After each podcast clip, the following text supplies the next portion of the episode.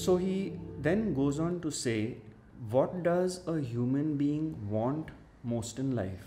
And the answer is obvious it's happiness.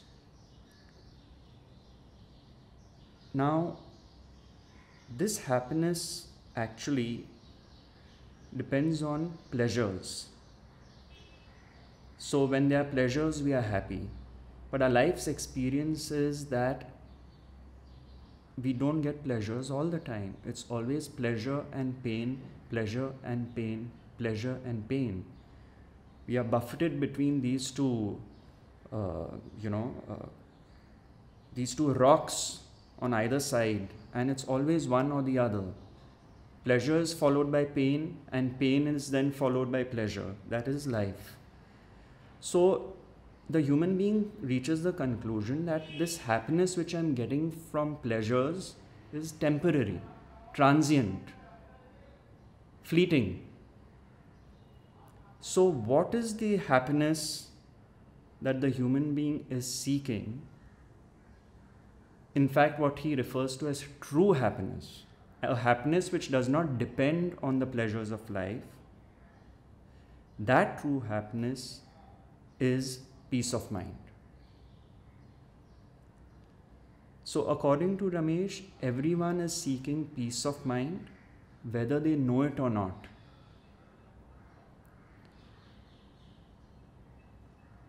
Now, what is this peace of mind? You know.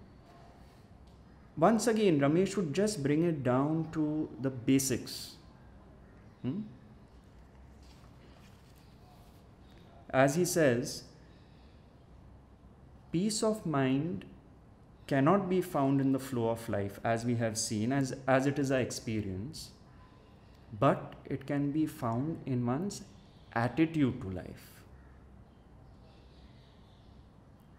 So I think anyone who has seen enough of life go by and suffered enough in their own way will reach this obvious conclusion that yes, deep down I'm looking for peace you know i mean it would be the most logical conclusion to reach. Deep down i'm looking for peace. And that peace of mind i am not finding in the flow of life. Therefore where is it to be found is in one's attitude to life. And attitude to life means one's attitude to the other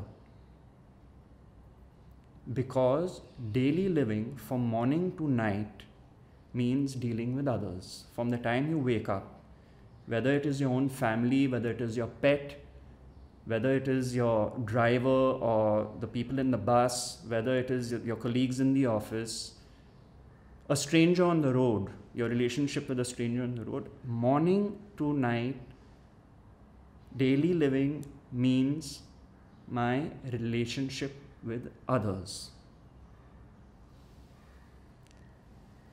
And when do I have peace of mind? When my relationship to others is harmonious. Daily living means dealing with others, whoever the other may be, and when my relationship with others is harmonious, there is peace of mind. Therefore, what does it boil down to? It boils down to being comfortable with yourself and being comfortable with others. Or put negatively, not being uncomfortable with yourself and not being uncomfortable with others. Now, again, you know, I found that this whole daily living approach of Ramesh was bang on because uh, it's not something which applies to people just sitting in a Zen monastery or in a cave in isolation. It is to do with really daily living. And see, for example, the Bhagavad Gita is nothing but what? Calmness in the midst of battle. So, the highest teaching of Vedanta was put in a scenario where there's Krishna and Arjuna in the thick of the battle samadhi in the battlefield. It's the same thing. We all have our daily battles, and peace of mind in daily living is what the Gita is about. So, the whole foundation of this teaching is my relationship with others